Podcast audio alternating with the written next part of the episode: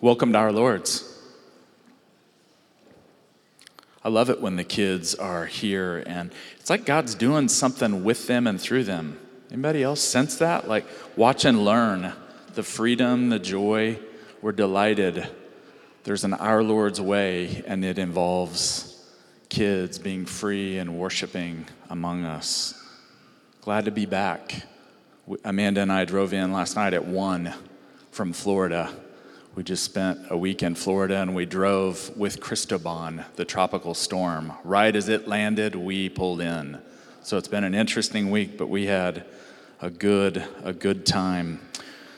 So our lords, we are a community of worship and formation on mission with Jesus. We gather together like this on Sundays, we gather in homes during the week so that we can encounter Jesus and we can receive his the power of his kingdom. And he has all that we need.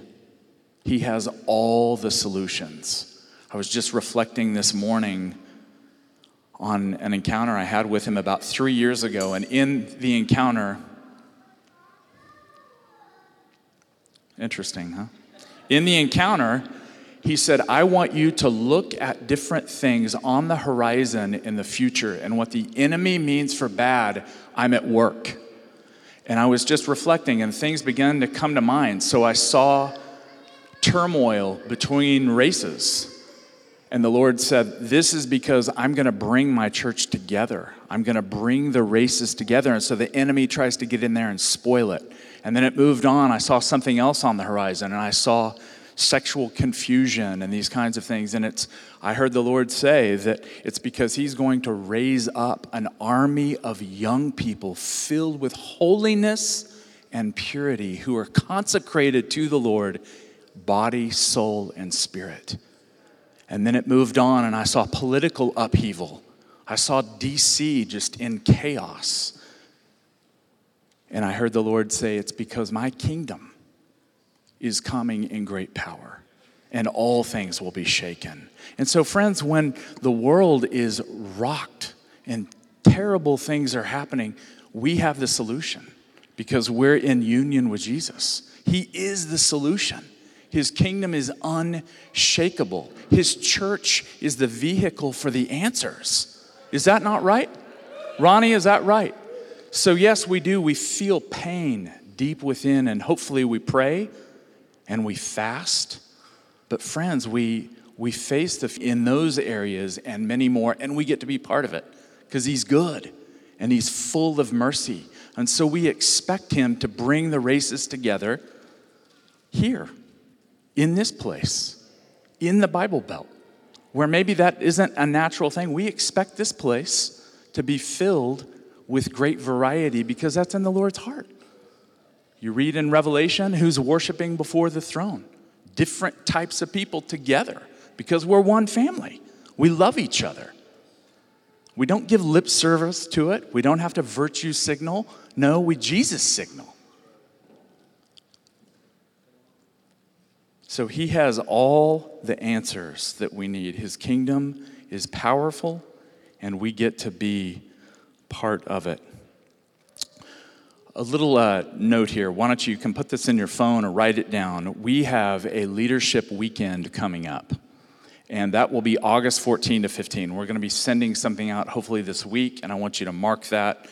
We'll be offering some practical leadership training, and this is a church wide event. Typically, we invite our leaders and we pour into our leaders, leaders of groups and things, but we're going to make this a church wide event. It's going to be a leadership weekend for everyone. And we're going to do practical leadership training and development. And then we're going to talk about becoming a vineyard. And we're going to talk about vineyard vision and values and some of these things that tie into being a people of leadership and building teams. So, when is that? August 14 and 15. Okay, so Connie led us back in last week. Thank you to Connie. Amanda and I listened to Connie's message as we drove through Memphis last night, and I texted her and said, That was dynamite. That was really good. So thank you, Connie, for bringing us back into our series on spiritual practices and again, she reminded us. We looked at spiritual practices, interacting with God through scripture, meditation on the Bible. She introduced us to prayer. I'm going to talk about prayer again today, and then next week we're going to look at fasting, and then next week we're going to look at, at giving, generosity. And so today, what I want us to look at is unceasing prayer and watchfulness. Why don't we say that together? Unceasing prayer and watchfulness. What in the world is watchfulness? We will know more about that in a few minutes. So, the whole point of this morning, again, if we're looking at spiritual practices that deepen our friendship with Jesus and help us overcome spiritual opposition, I want to just give us some really practical suggestions. We're going to look at scripture and then we're going to practice something at the end. What I'd like to do first is I want us to look at this idea of unceasing prayer in Jesus first, and then Paul, and then we'll look at watchfulness. So if you want to look in your Bibles, Luke 18 1, the Gospel of Luke 18 1. Jesus, this is a well known section where he's giving different parables on prayer. Luke 18 1. I'm not going to read anything but the first verse, which really introduces the parable. But I want us to see in Scripture that Jesus talks about unceasing prayer. Look at what he says, Luke 18 1, and we'll have slides up here if you need it. This is the word of the Lord. Then Jesus told them a parable about their need to pray always and not to lose heart. Jesus told them a parable about their need to always pray and to not lose heart. This Greek word, always, is pantote, and it means to keep on praying. That's profound, isn't it? To keep on praying, to not be discouraged, to persist in prayer. It's kind of like what we read Jacob did in Genesis 32. Kids, what did Jacob do with God. Do you remember? Rock, do you remember? He ends up wrestling. You got it, bro. Wrestling with God. So what Jesus is saying in Luke 18 1 is to pray always, to be willing to wrestle with God in love. Wrestle with God.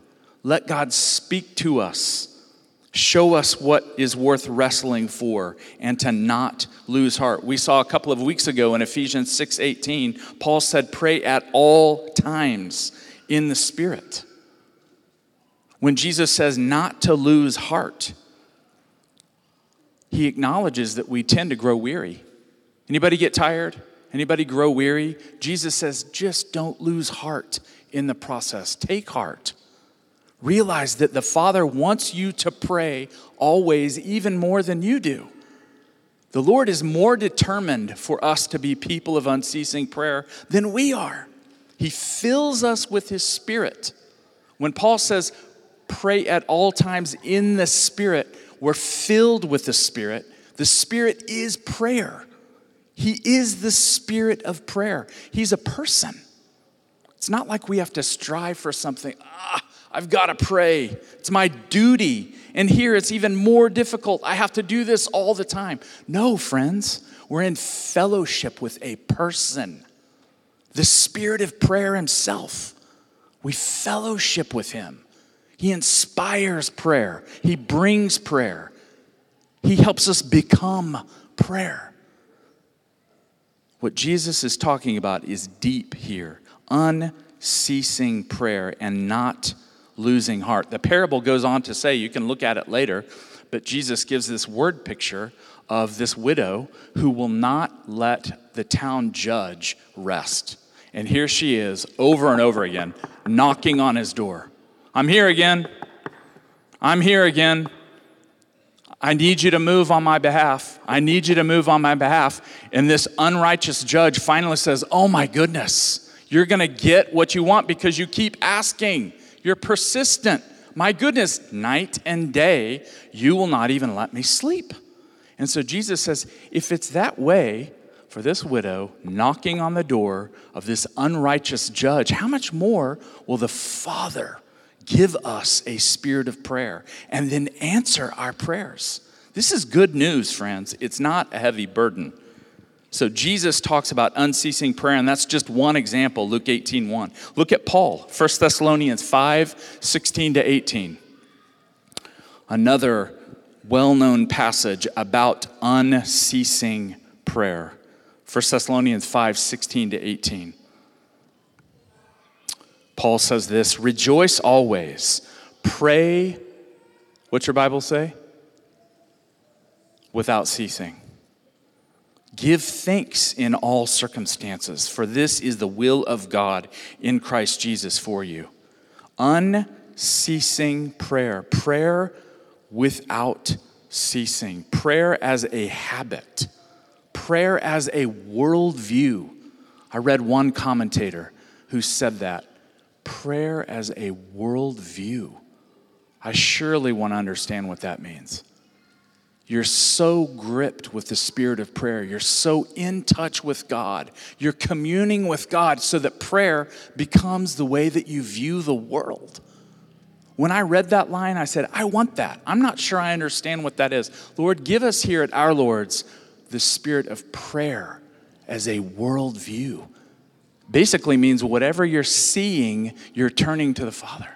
You're turning to Jesus. You're turning to the Spirit saying, We need you, Lord. What are you doing? What are you saying? And this can become habitual. Amanda and I were talking about this. Do you think that this means Paul is saying 24 hours a day, seven days a week, you're mumbling prayers? So it's all what, you know, our Father who art in heaven, holy is your name. You're at work. Phil Suarez is at work and he's praying, Our Father who art in heaven, hallelujah. And people are going, Phil, can you just come in? We're having a meeting here. You need to chill on the Our Father. Is that the point? Is Paul saying you pray literally all the time? I don't think so. I think that we can move into a place where we have a disposition, a habit, an inner activity. We become prayer. And friends, this doesn't happen in a week or a month. It doesn't happen after you read two or three books on prayer. I've tried it. I tried that in my 20s. I thought, I heard this is the best book on prayer. Read it, it'll change your life. And I was waiting. So, when do I pray without ceasing? Friends, it takes time. Young people, listen to me for a minute. Give yourself to Jesus in prayer now. You're not too young. Do you hear me? Wave at me. Young people, you can be prayers, unceasing prayers who are so in love with Jesus, so filled with the Father's love that you can't help but pray. What, you, what are you saying, Father? What do you want to do through me and in me at this moment? Unceasing prayer is available for everyone. This is not a heavy command, what Paul is saying here at verse 17. Pray without ceasing is not a heavy command. You know what it is? It's a promise. Behind every injunction, every command of Scripture is a promise. So when Paul says this to the church at Thessalonica, he's saying, You will, church, pray without ceasing.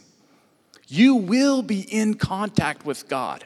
You will pray throughout your day. You'll remember God in the night.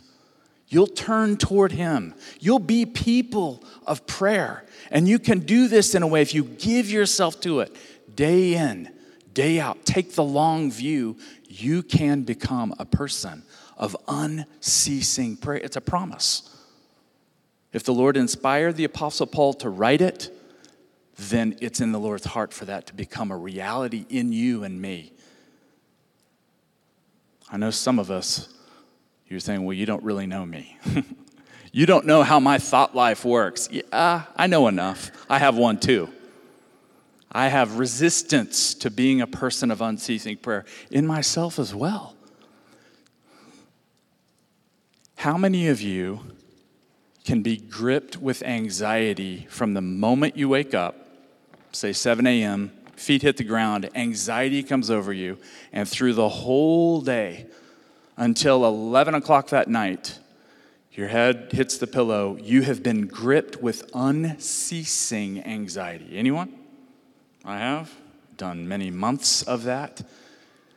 You can also, if you have that capacity, then you have a capacity to do the opposite, and that is to pray, to turn to the Lord.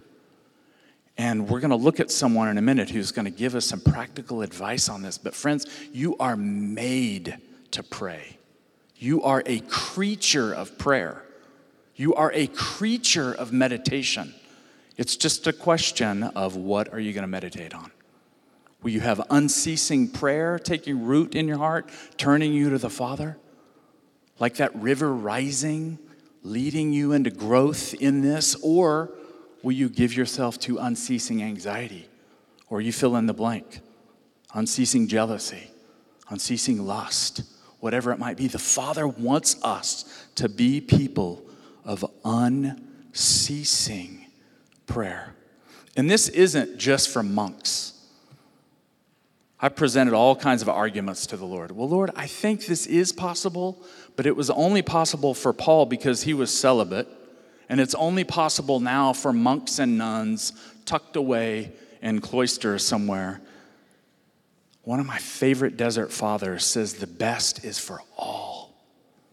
The best is for all. Unceasing prayer is available for rock, from the youngest to Ruth and Smokey unceasing prayer, the best, communion with Jesus, contact with his indwelling Holy Spirit, friendship with him, ever deepening friendship and intimacy is for all of us.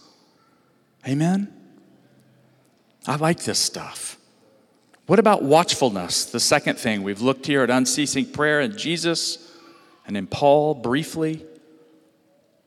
What about watchfulness? What does that mean? I want to read a few scriptures here just to give you a glimpse, whet your appetite here, show you that it's a thread that runs through the Old Testament and the New Testament. Deuteronomy 4 9 says this But take care and watch yourselves closely, so as neither to forget the things that your eyes have seen nor to let them slip from your mind all the days of your life. Make them known to your children and your children's children. So, that verb there in the first line take care and watch yourselves. That was early on. It's in the first five books of Moses, Deuteronomy. Be careful. Watch yourselves closely. Proverbs 4:23, another verse about watchfulness says this Watch over your heart with all diligence, for from it flow the springs of life. Watch over your heart, church. Watch over it. There's springs, there's water flowing there, and it's either going to be toxic, it's either going to be sewer water, or it's going to be crystal pure, life giving water for you and for others. Watch over your heart. Jesus says in Matthew 26, and again, we're going to look in a moment at some really practical instruction on this, but Matthew 26, 41, Jesus says, Keep watching and praying. He's speaking to his disciples that you may not enter into temptation. The spirit is willing, but the flesh is weak. Keep on watching and praying. Are you seeing it? It's an important theme in practice. Colossians 4 2 Wallace called me a few weeks ago and he said, I'm reading Colossians and I'm just puzzling. I'm meditating on Colossians 4 2. Devote yourselves to prayer, being watchful and thankful.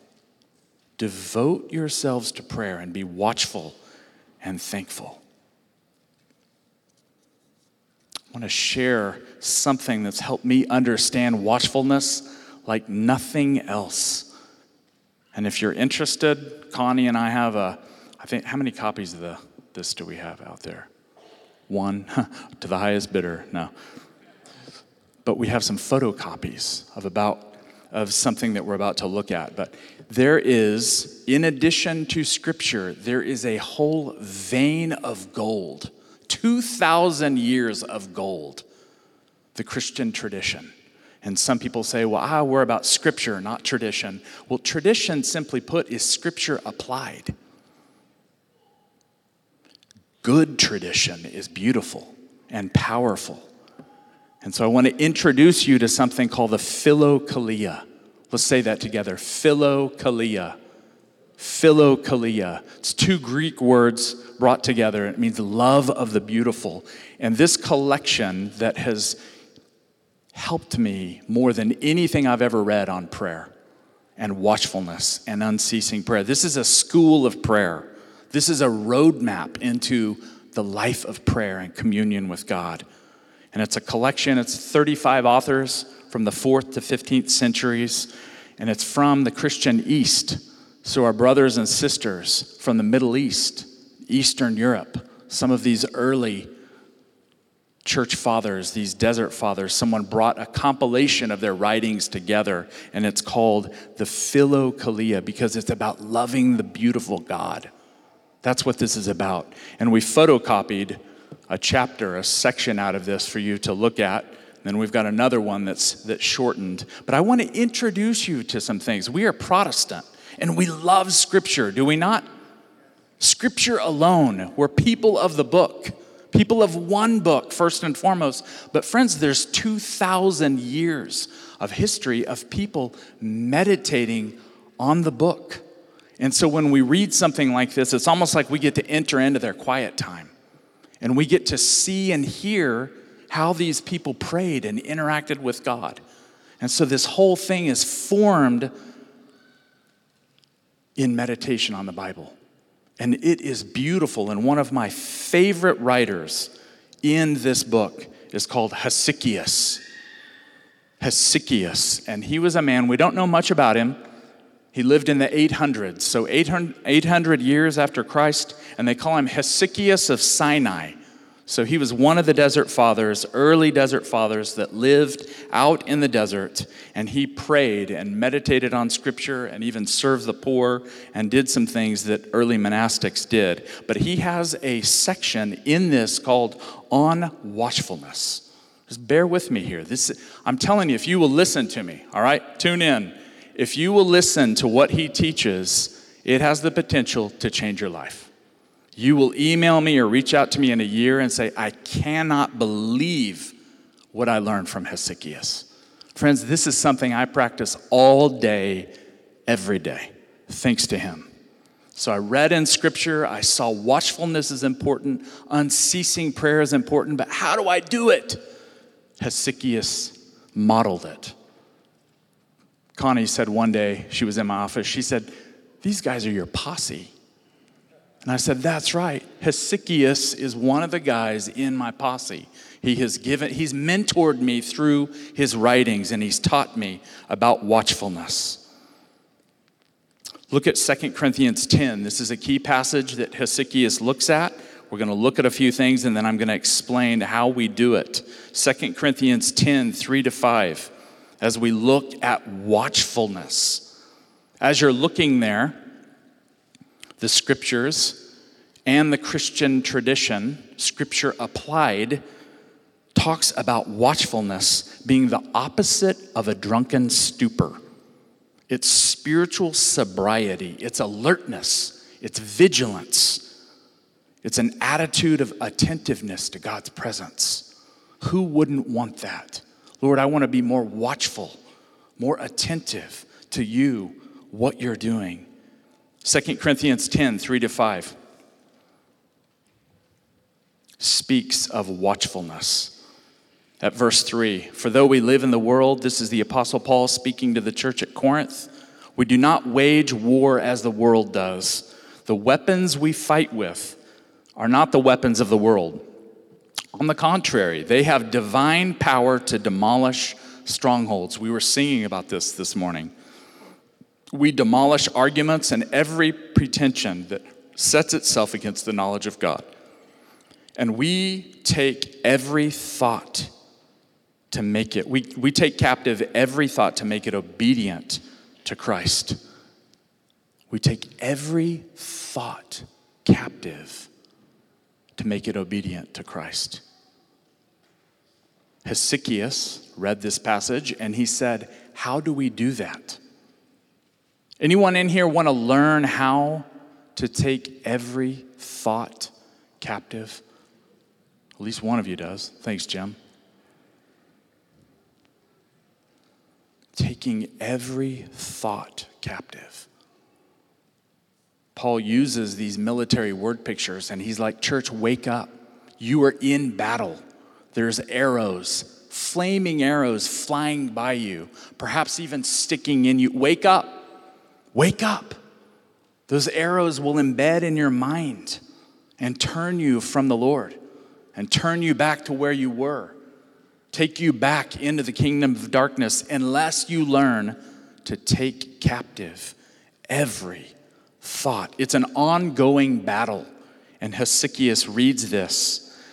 Hesychius gives a word picture. Listen to this.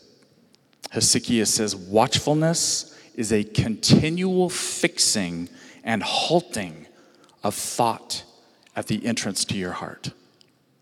Do you hear that? Watchfulness, being watchful is a continual fixing and halting of thought at the entrance of the heart. And so, what Paul is giving here, and what Hesychius is adding to, meditating on, is that you have a city in your heart. You ever thought of that?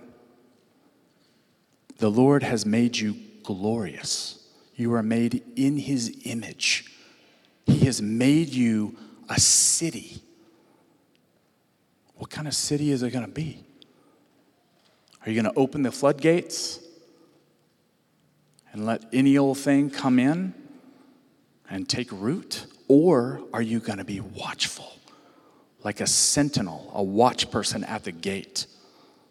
That is what Paul, what Jesus, what Hesychius is inviting us into. It's like setting up our own TSA Connie said this in All Saints one night. She said, It's like setting up your own TSA and you're frisking every thought that's trying to get in through the gate into your city. And friends, there are times when I've had the gates open and it does not go well. I'm letting all kinds of things in there, but there are other times when, by the grace of God, the mercy of God, the power of God, I am vigilant and I'm watchful and I'm guarding and I'm saying, Lord, help me take every thought captive to the obedience of Christ. You've made me to be glorious. I don't know about you, but the more I read, I'm like, show me how to do it. Anyone else? It's a great concept, it's a great idea. Do you want to hear how to do it? How to do it. No, sorry. I'm joking. We'll do that next week. No.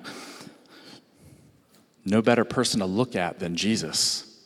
We're not going to read it, but I'm just going to reference it. In Matthew 4, Jesus is led out into the desert, and he has his first encounter with Satan himself. The devil is coming with very specific temptations, and they're basically if temptations. And he's trying to derail Jesus and his messianic ministry, and he approaches him and he says, If you are this, then do this. If you are the Son of God. If you are, and how does Jesus respond? It is written. It is written.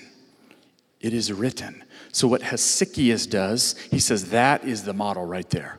So, the first thing you do, you're watchful. You got to be aware. So you're guarding your city just like Christ was, being vid- vigilant, being watchful. And the second thing, Hesychius called it counter speaking. Everyone say counter speaking. Again, counter speaking. So Jesus had a specific word to counter speak the sword. He wielded the sword and he went, And he did it three times. It is written. It is written. It is written. Be gone. And the enemy left him. So Jesus was the most watchful person ever in prayer, guarding the city of his inner life. He was watchful and he would counter speak. These desert fathers called it rebuttal too. Because they were battling sin within themselves and they were watching oftentimes the Roman Empire crumble and, and they were overcome with anxiety and all kinds of things. And they learned to say, It is written. No matter what temptation came at them, it is written, The Lord rebuke you. So, two things we've seen here watchfulness and counter speaking. This is immensely practical, my friends. If you will get a hold of this, I don't care if you're a student, a mom, a seventh grader, a lawyer, this, if you will practice this, it will change your life. Guaranteed. It's all rooted in Scripture watchfulness, counter speaking. And then the third thing that Hesychius says is use the Jesus prayer. Use the Jesus prayer. He says it's the arrow prayer of all arrow prayers. And if fiery arrows are aimed at us, Scripture teaches us to fire them back at the enemy, and he can't stand. He will leave you alone. If you have an arsenal of arrows to fire back at him, he will leave you alone. You know why? Otherwise, he's going to make you a prayer. I remember one day being so frustrated, I was like, Lord, when is this thorn going to leave? When does the enemy lay off? I was young, pretty naive, and he said, He, he doesn't. You can have victory and walk in it, but I use him to make you a prayer, Brock. I was like, whoa, that just shifted everything. You mean temptation and my own brokenness can forge me and form me into a prayer, I'm in. So, friends, we're in battle. You will be in battle until the day you die. But you can either succumb to it or grit your teeth, and, or you can say, Lord, unceasing prayer, watchfulness, counter speaking. It is written. How does a young person keep their way pure? By keeping it according to your word. Your word I have treasured in my heart that I might not sin against you. Young people, give yourself to this. Give yourself to it. Fill yourself with the word of God. Learn to use the sword. Become a prayer, a prayer warrior. And then, parents and elders, let's watch the kids do it. The Lord is going to raise up a company of young people. It's going to blow us away. Amen? So we've seen two things. The third thing was the Jesus prayer. All right, and we're going to end with this. What is the Jesus prayer? It's 10 words. Who can say it? Wallace. Lord Jesus Christ, Son of God, have mercy on me. Man, Brock, that sounds like what those Catholics do. Maybe those Eastern Orthodox, they do those ritualistic rote prayers. I don't see that anywhere in the Bible. You're mistaken.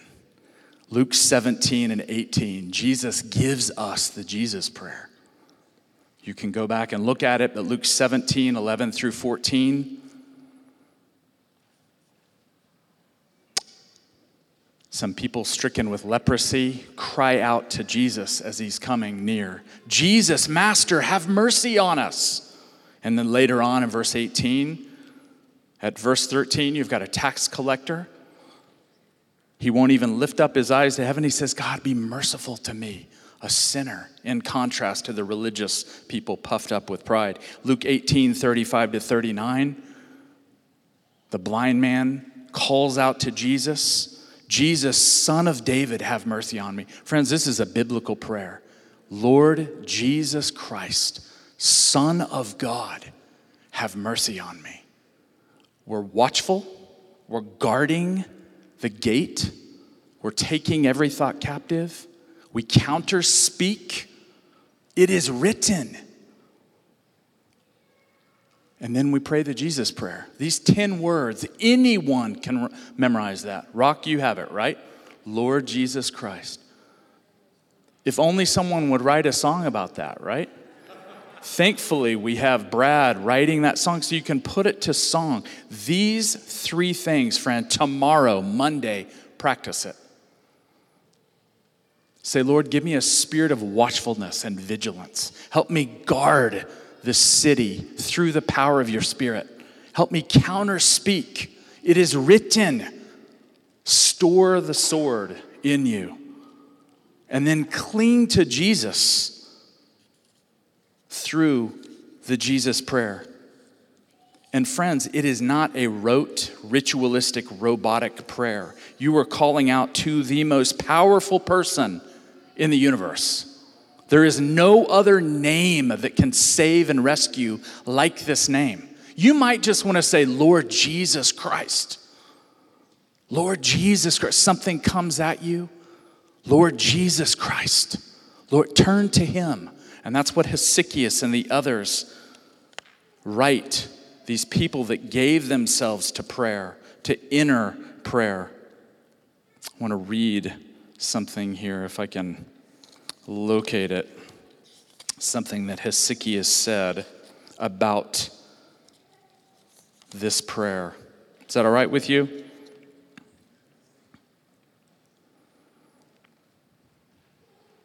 Listen to what Hesychius says. And again, this is photocopied out there in our resource center if you want to read it and look further into this. But Hesychius says this The devil, with all his powers, walks about like a roaring lion, seeking whom he may devour.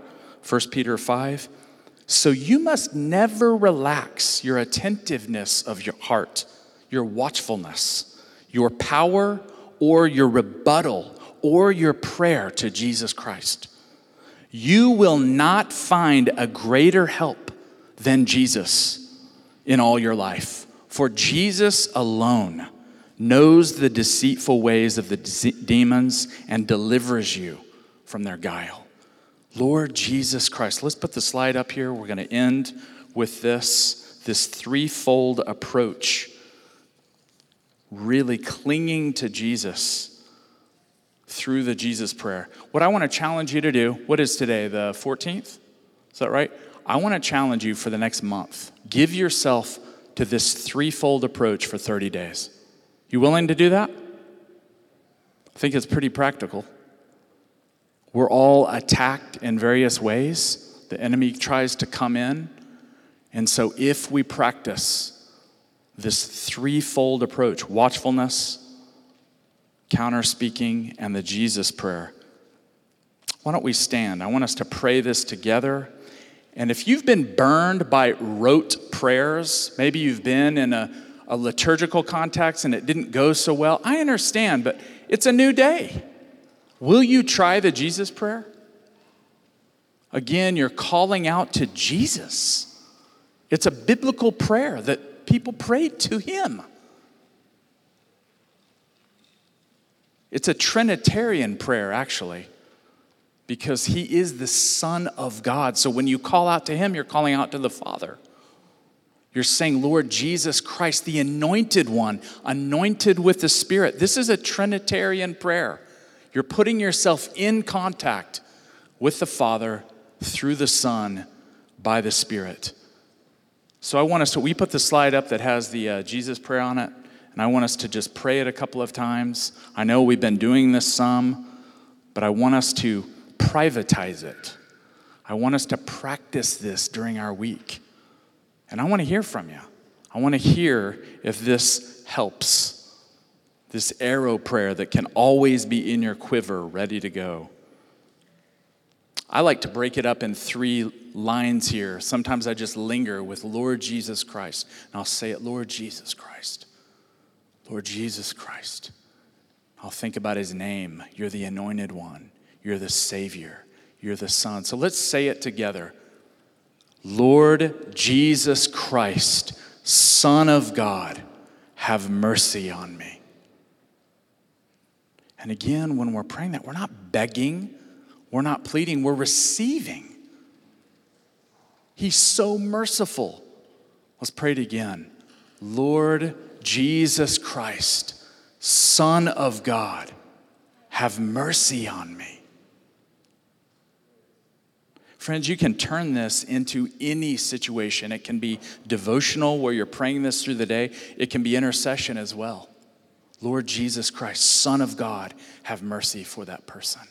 Lord Jesus Christ, Son of God, have mercy in this situation. So, Lord, I pray that you would impart to us today a fresh spirit of prayer, of unceasing prayer and watchfulness, that we would experience this in our bone marrow, that you would make us people of unceasing prayer and watchfulness because you're good and you're full of love and you want this more than we do. And we pray this in the mighty name of Jesus.